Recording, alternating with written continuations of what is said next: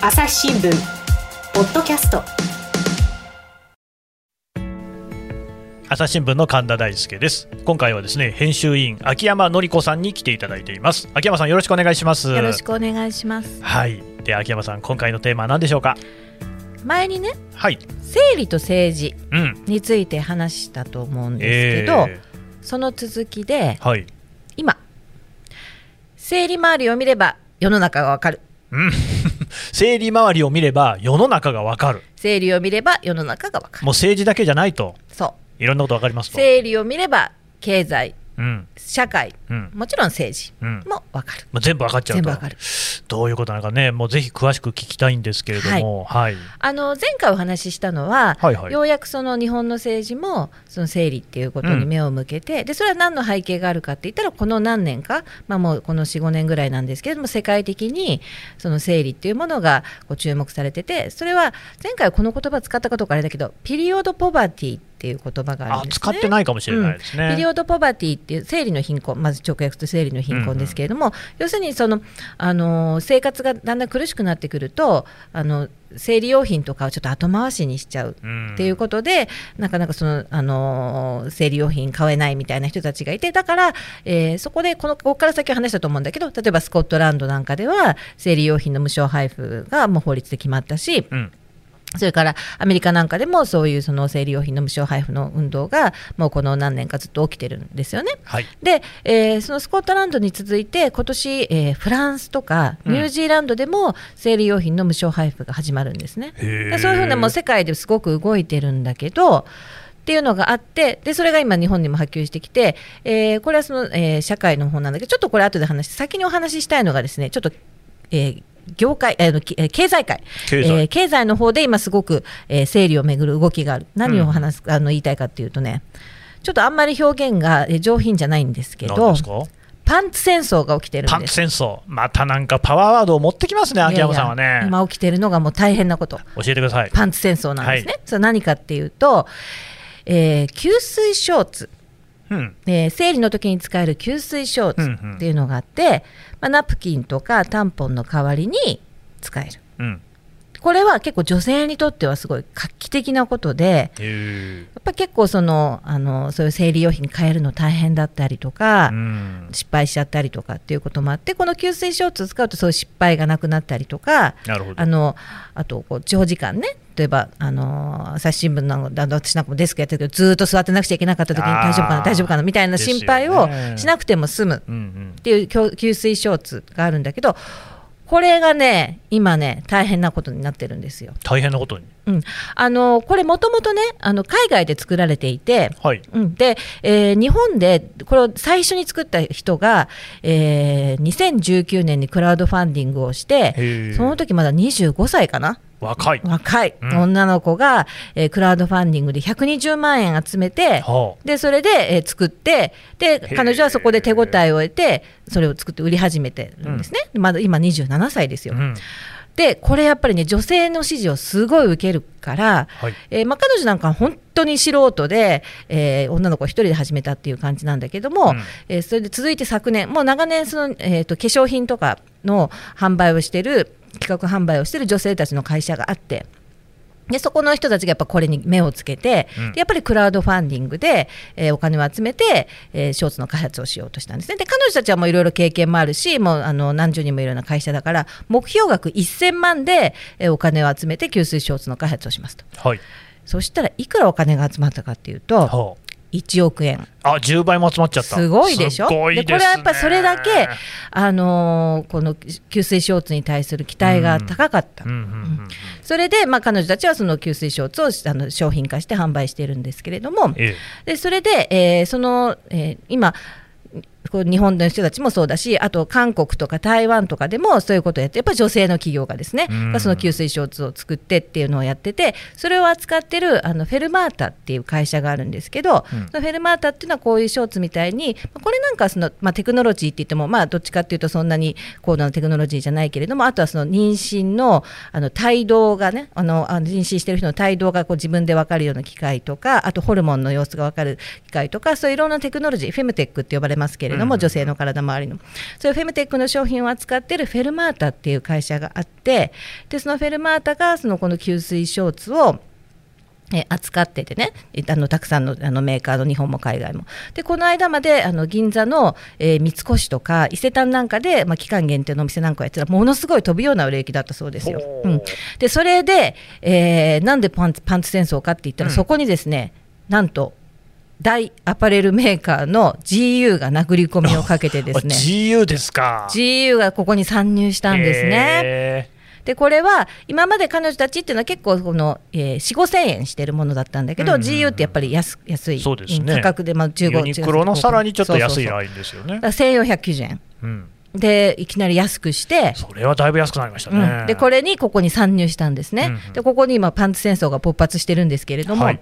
であのーでもここ今すごくこの、えー脚光を浴びてるから伊勢丹なんかでもまたさらに他の期間限定店なんかをやってるんですけれども、あのーそうなってくるとねあの粗悪品もいっぱい出てくる。ああなるほど、うん。あのーこうえーななんか見た目はあれなんだけど、うん。えー全然質が伴って機ない。能的にねあのダメだと。でこれねこれの粗悪品ってダメージが大きいんですよねユーザーからすると。うんそうでしょうね、うん。でそれでえこれどうにかあのしなくちゃいけないよねっていうことで、えここで政治が登場。政治が登場、うん。はい。なんでかっていうと、えーこれねあの生理用品のナプキンとかタンポンっていうのは、まあ、法律でいろいろ基準が決まってるんですけれども、はいはい。今までこの生理用品周りっていうのはなかなかそのイノベーション新しいタイプの製品が出てくるそのつまり生理あナプキンとかタンポンの中ではいろんなイノベーションがあるんだけどそれ以外のものっていうのがなかなかなかったわけですよね。うんうん。でここに来てせあの月経カップとか今話したような吸水ショーツなんていうのが出てきたんだけれども、うん。だけどほら直接体に触れるものだしなかなかほらやっぱ安全性とかも気になるしあとやっぱそういうさっきみたいな粗悪品なんかが出てきちゃうとすごくこうあのいいものと悪いものが混在してなかなかユーザーからすると困る困りますよね。困りますね。そこで、えーここでなんかそう基準を作れないかっていうことでまあ、以前お話ししたんですけどフェムテック議連っていうのが、うんうん。フェムテック振興議連っていうのが自民党の中であって、はい。でそこにあの若いあの宮地、えーさんっていう、えー当選2回の若手の議員さんが事務局長やってて野田聖子さんが会長やってるんだけれども、まあ、ここの議連が動いてですねそこの安全基準をか官民一緒になって考えるといいのではないかということで、えーこの間提言を出して、うん。えー官房長官にもなんかもね、あのー申し入れに行って今後そのそういう安全基準について話し合いましょうなんていうこれが出てくるんですけれどもね。へえ、これ政治の動きでしょ？で、はい。さっきちょっとね経済のところで伊勢丹の話をちょっとしたんですけれども、うんは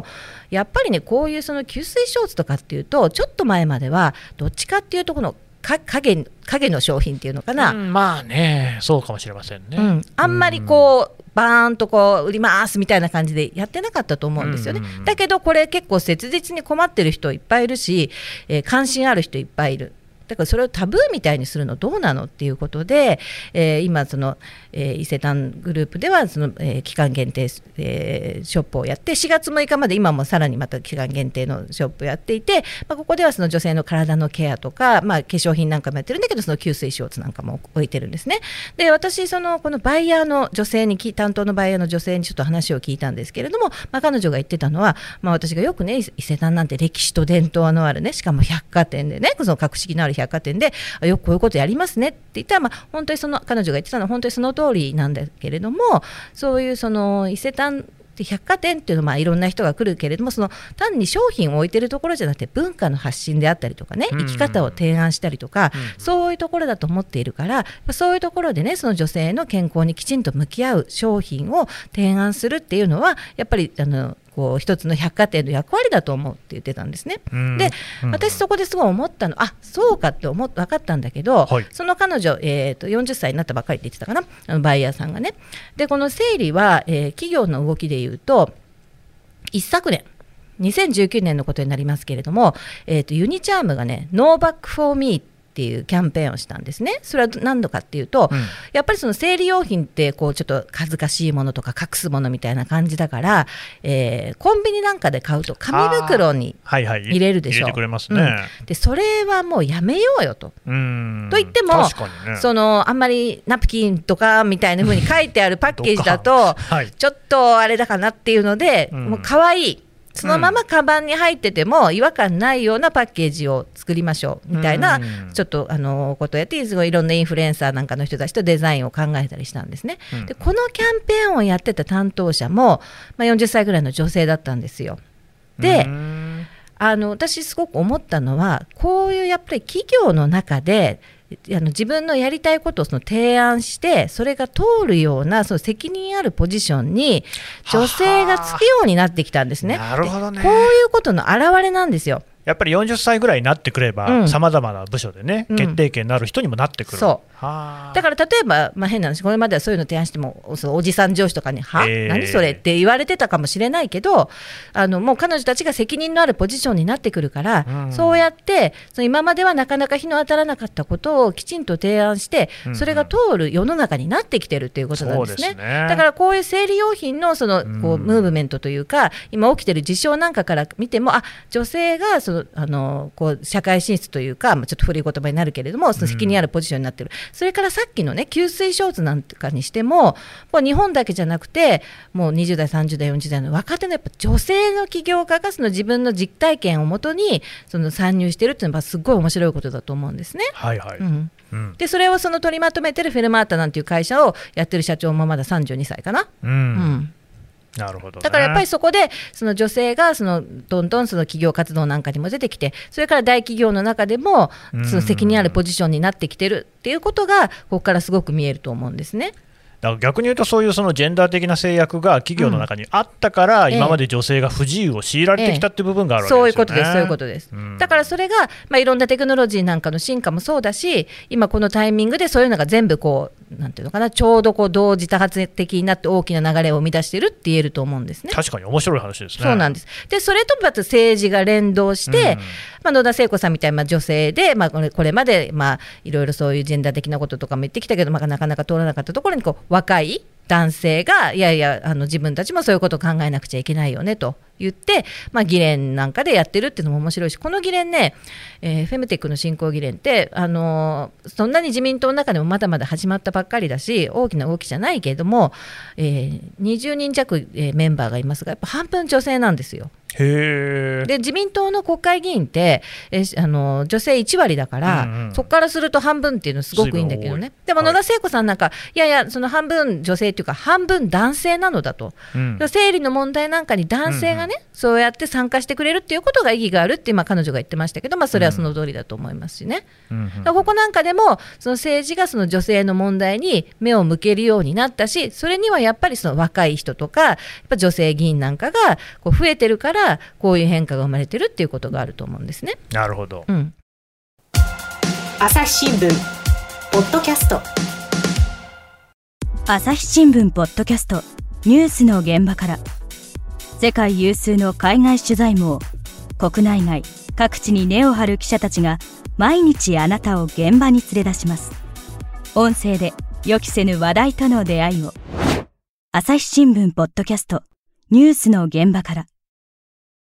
それで話が元に戻るんだけど、はいさっきあのピリオドポバティの話をしたじゃないですか。ありましたね。でこれのこの生理の貧困で、えー生理用品がなかなか買えないからどうしようっていうのはこう世界的に見てあの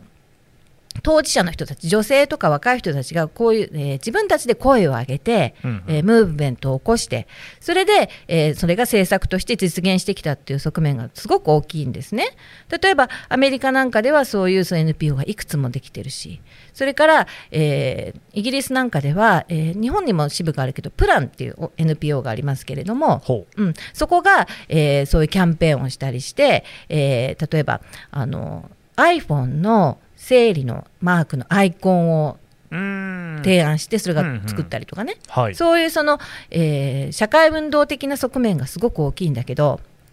ついについに。日本でも、ほまあ、世界と5年ぐらい時差はあるんだけどうんそういう動きが起きてきてるんですう。ねあ、。そうなんですか。うんうんこれがね若い人たち学生さんなんかが中心になってみんなの生理っていう今ムーブメントを起こしていて軽減税率を求めていたりとかあと生理用品の配無償配布を求めたりとか、うんまさにこのピリオドポバティ生理の貧困に取り組む活動を始めてるんです。ではい。こういうことを始めてついに女性あのさっきあのフェムテック議連の話もしたけどこの生理の貧困にもついに政治も目を向き始めてるんです、ね、来ましたね。うん。でついあのすでにね国会で、えー公明党の女性議員がこの問題を取り上げたりしてであとはあのこの今活動している、えー若い人たちから今度、えー国会議員が話を聞こうなんていう会もあるしそれから常に自治体ではですね生理用品の配布を始めたところもあるんですよ。へえ。東京の豊島区とかね豊島区。んへえ。あの防災用にほらあのその生理用品とかを備蓄しててそれを買い替えたりするじゃないですか。なるほどなるほどうんでその,、えーそのためのその、えー生理用品を、うんえーまあ、全員じゃないけれども、うんうんまあ、希望者ベースですけど配布したりとか。あと兵庫県の明石市でも、はいまあ、ごあの無償配布しますなんていうあの表明があったりしてるんですね。うんというわけでですね、これほらさっきその、えー経済のそういう企業の側の動きそれとか経済活動の動きもあるし、うんうんうん。それから政治もあるしそしてこの社会のそのムーブメント的なことも今起きてて、うん。やっぱりねこのあ今この整理を見るとこの世の中のこの最先端の動きが分かるみたいなことがね 今起きてるんですね。なるほどね、いやだからまあ生理っていうのは確かにもう秋山さんおっしゃった通りでどっちかというとねそれこそだから袋の中に入れて生理用品渡される。あれは僕も前からおかしいと思っててなんでそのねだって逆にですよ売り場では普通に売ってるわけだしなんか儀式みたいな感じですよね。だからほら、まあ、恥ずかしいものっていうね。うーん。まあ、恥ずかしいって意味だったらドラッグストアに売ってるものだともっと恥ずかしいものは別にいっぱいあるような気もしますし、うん、あとなんかさっきの話でああと思ったのがそう伊勢丹の話。うん。やっぱりその今、これだけあのネットでショッピングが何でもできる世の中になって、じゃあ、そのデパートどうするんですかっていうのは、もうずいぶん前から言われてると、うん。で、そういう中でデパートがやることっていうのは、やっぱりこんなものあるんだよと。こんな生き方あるんだよっていうことの提示ってことだと思うんですよね、うん。それはやっぱり例えば本屋さんとかもそうで、うん。行くと僕の知らない本がどーんと置いてあって、うん。ああ、これ面白そうだな、うん。この出会いみたいなのがあるわけじゃないですか。でやっぱりインターネットはどうしても自分で検索しないと出てこないから、こう興味が最初から自分の中に固まってないとできない、そこら辺の違いっていうのをこうやっぱり見ていくと、逆にね、そういうその新しい動きはデパートであるんだよっていうところにつながっていくっていうね。でこう生き方の提案とかね、うん。そうなんですよね。ライフスタイル的なね。ううんんでね、あとね、僕が最近思ってることなんですけど、今、本当にその結構、急速にね、そういうそのジェンダーの議論とかっていうのが高まっているような気がする、まあ、良くも悪くも、例えば森喜朗さんみたいな人がいて、ええもうだから東京五輪絡みでだいぶその、まあ、ルッキズムとかも含めて、なんかその、本来ね、もっと普遍的に日本でも知られているべき価値観っていうのが、ようやくその今のこう、ね、日本の人たちにも伝わったなっていう感じがして、なんかそういう意味ではいい面もあったのかなとか思ってるんですけど。多分なんですけどね、あの急速にこれから男性は社会で地位が低くなるんじゃないかなって僕は予想してるんですよ。そんなに簡単にいくかな あのその根拠聞いてください。ええ今、アメリカなんかでは、えー、と男性がですね、えー精子を、えー、タダであげてる。でね、えーとまあ、やっぱり女性の中に、まあ、男性との結婚というのをしたくないとか、ええまあ、することに対してあまり前向きでないという人がいる。でそうするとその、まあ夫はいらないと、子供は欲しい、うんうんうん。えーでまあ、そういう人が、えーまあ、ソーシャルメディア的なものを使って、ええ。そういった人たちとマッチングをして、精子の提供を受けると。で精子って、まあ、言ってもですよ、いくらでも生産できるから、ええ。そんなにそのそれでお金を取ろうっていうことではないんですよね、うん。その男性側としても提供したいっていう気持ちがあるみたいで、ええ。そういうことが進んでいくとどうなるか、おそらくですね、あのまあ、今の世の中っていうのは、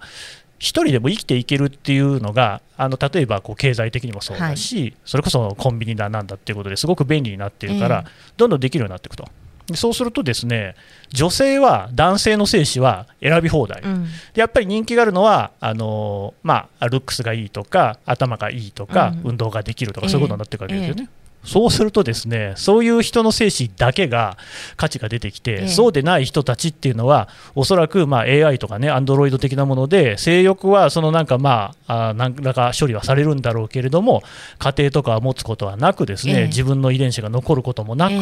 淘汰をされていき、えーでその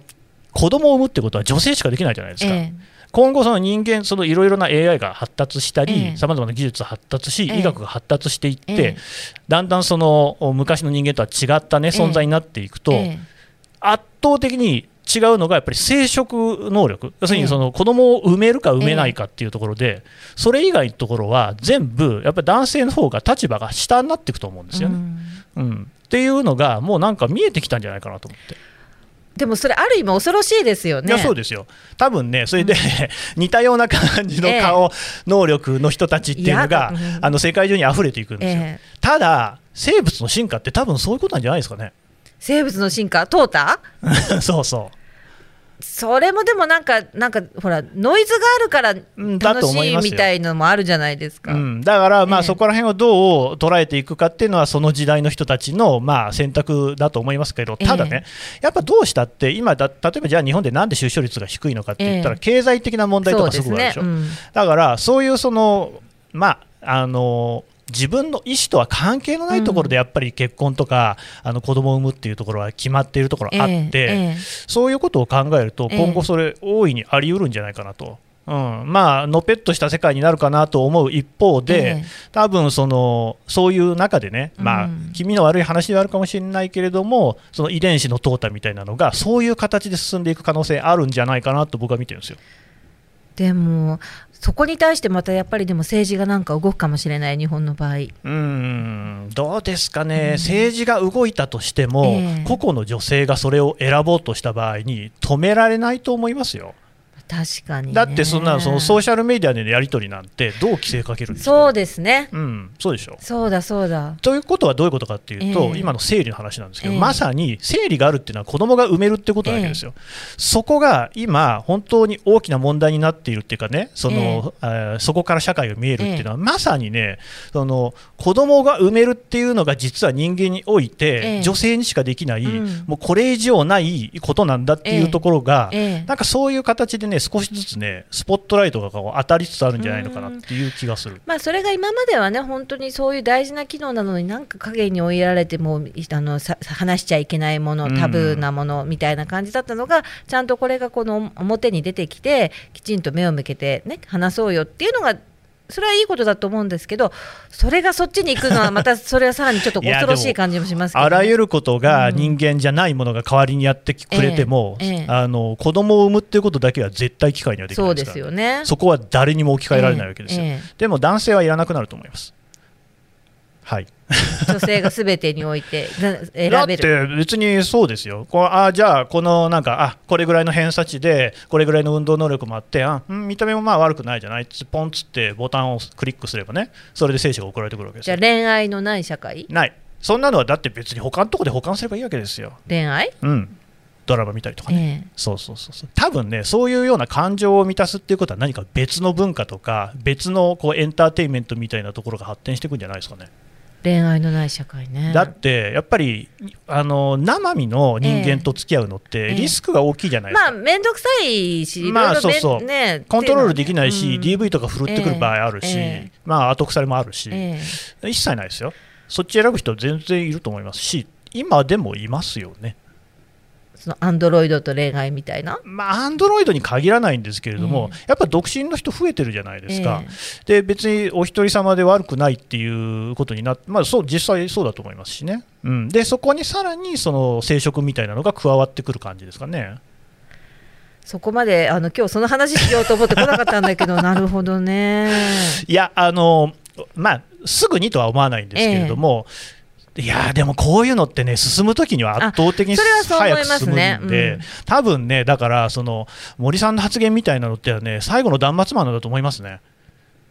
うーん。うん。だといいんだけど。あのおそらくなんとなええ。くそういうところを察知、ねええ。あのそれこそ動物的にといいますか、ええ。感覚的に察知しているから、今、そういう叫びが上がっているんじゃないかなっていう気がしますね。うん。まあ、あの発言がすごく大きな、ね、その変化、しかも今までよりはあの比べ物にならないような変化のその引き金になってるっていうのは私も感じますけどね。うん。うん。まあね、という意味でもいろいろ今後楽しみだな、楽しみなのかな、まあ、男としては大変複雑なんですけれども、人類が何を選び取っていくのかっていうのは、ぜひ見てみたい感じがしますね。はい、はい、秋山さん、どうもありがとうございましたありがとう。ございました。朝日新聞ポッドキャスト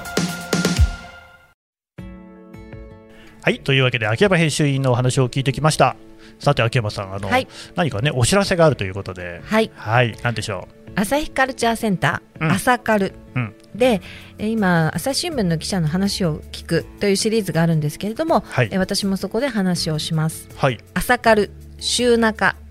で聞いてください。なんでそうやって略略したがるんですかね。それはかっこいいかっこいい、うん。えー4月14日の夜8時から9時まで。オンラインです。なるほど。えこれはどんな話をするか決まってるんですか？はい、えー菅政権半年経ってどうなの？あーというね政局の話と、うんうん。まあ、あの夫婦別姓なんかの政策の話もしようと思ってます。なるほど。もうじゃあ秋山さんの得意分野がですねやっぱこうお話をいただけるっていうことですね。2000円なんですけど、ぜひぜひ皆さんいらしてください。うん。まあでもね2000円の価値はあるお話がね聞けるっていうことでしょうからねはい、したいと思います。まあ秋山さんも今から準備に余念がない。はい、そうですか。僕も聞いてみたいな。2000円払いますんで、ね、お願いします。聞いてみたいと思います、はい、えっ、ともう一回4月4 10月14日の14日。夜8時か夜ら8時から。朝カルね。朝週カルでです。朝カルで検索すれば。週中。週中で、うん。はい、検索すれば出てくはい。るということで、あとはね秋山さんのお名前でもねこう入れていただければはい。パッと出ると思いますんで、お願いします。お願いします。秋山さんどうもありがとうございまあした。りがとうございました。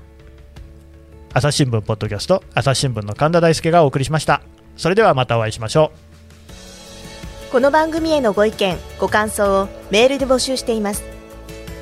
ポッドキャストアット朝日ドットコム。podcast アットマーク朝日ドットコムまでメールでお寄せください。ツイッターでも番組情報を随時紹介しています。アットマーク朝日ポッドキャスト。朝日新聞ポッドキャストで検索してみてください。